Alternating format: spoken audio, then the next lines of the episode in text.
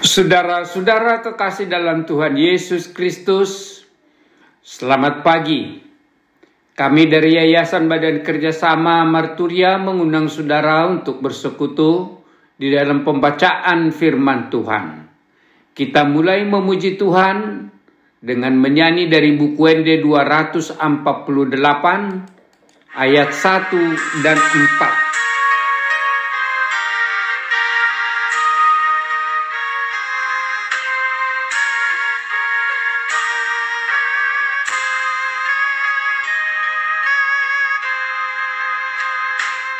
Saleleng ho di tanong patigar maroham taingat-ingat matokong nidok nidebatan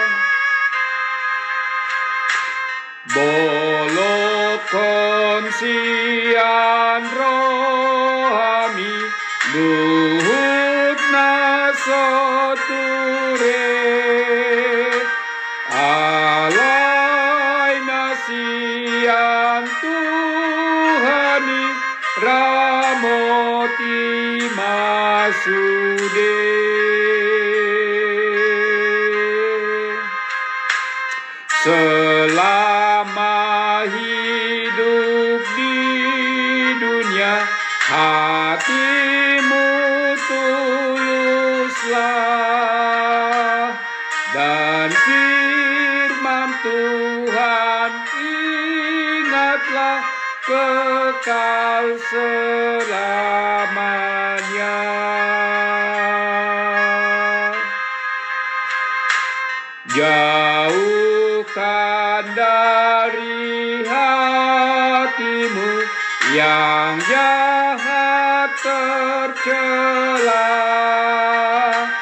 tetapi firman Tuhanmu taatilah semua.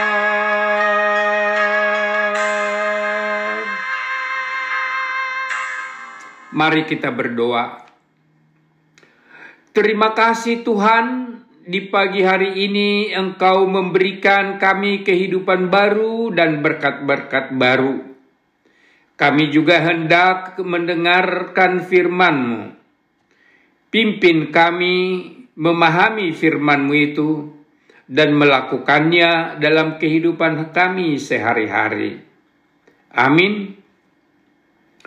Saudara-saudara kekasih dalam Tuhan Yesus Kristus, firman Tuhan yang akan kita baca dan renungkan pada pagi hari ini tertulis di Keluaran dua puluh ayat enam belas. Keluaran dua puluh ayat enam belas. Demikian firman Tuhan. Jangan mengucapkan saksi dusta tentang sesamamu. Diberi judul Jangan mengucapkan saksi dusta. Nats ini adalah hukum Taurat yang kesembilan yang sudah sangat sering kita dengar, terutama pada saat ibadah kebaktian Minggu. Kesaksian dusta akan memutarbalikkan kebenaran dan mengorbankan orang yang sebenarnya melakukan kebenaran. Terutama di pengadilan, kesaksian dusta terhadap seseorang yang kenyataan melakukan kebenaran dapat menjadi tertuduh dan dikenakan hukuman. Maksud firman ini adalah supaya setiap orang harus jujur dalam memberikan kesaksian yang benar, supaya para penegak hukum dapat menegakkan keadilan dalam kebenaran. Saudara-saudara kekasih dalam Tuhan Yesus Kristus, memberikan kesaksian dusta atau palsu sangat berpotensi mengorbankan orang lain. Sebagaimana firman Tuhan dalam Amsal dua puluh lima ayat delapan belas mengatakan, orang-orang yang bersaksi dusta terhadap sesamanya adalah seperti gada atau pedang atau panah yang tajam. Itu sebabnya sering kita dengar bahwa saksi dusta itu lebih kejam dari pembunuhan. Yesus mati disalibkan adalah juga korban kesaksian dusta atau palsu. Sebagaimana dapat kita baca di Matius dua puluh enam ayat lima puluh sembilan mengatakan, imam-imam kepala malah seluruh mahkamah agama mencari kesaksian palsu terhadap Yesus supaya supaya ia dapat dihukum mati. Memberikan kesaksian dusta atau palsu dapat menimbulkan kekejaman terhadap orang lain. Dan oleh sebab itu harus kita hindari.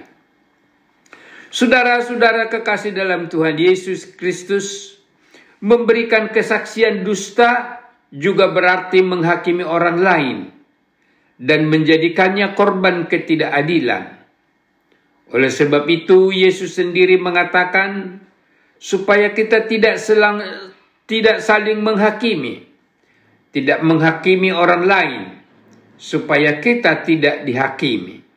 Tertulis di Matius tujuh ayat satu. Kita diminta untuk menghakimi dan menghukum orang lain, tetapi justru mengampuni orang lain. Saya ulang, kita diminta untuk tidak menghakimi dan menghukumi orang lain, tetapi justru mengampuni orang lain. Sebagaimana Yesus berkata, janganlah kamu menghakimi, maka kamu pun tidak akan dihakimi. Dan janganlah kamu menghukum, maka kamu pun tidak akan dihukum. Ampunilah dan kamu akan diampuni. Tertulis di Lukas enam ayat tiga puluh tujuh. Penghakiman adalah hak Tuhan Yesus. Oleh sebab itu, janganlah menghakimi orang lain dengan menghindari pemberian kesaksian dusta atau palsu. Amin. Mari kita berdoa. Terima kasih Tuhan yang mengajar kami untuk tidak memberikan kesaksian dusta dan tidak menghakimi orang lain, tetapi untuk mengampuni mereka. Amin. Tuhan Yesus memberkati kita semuanya.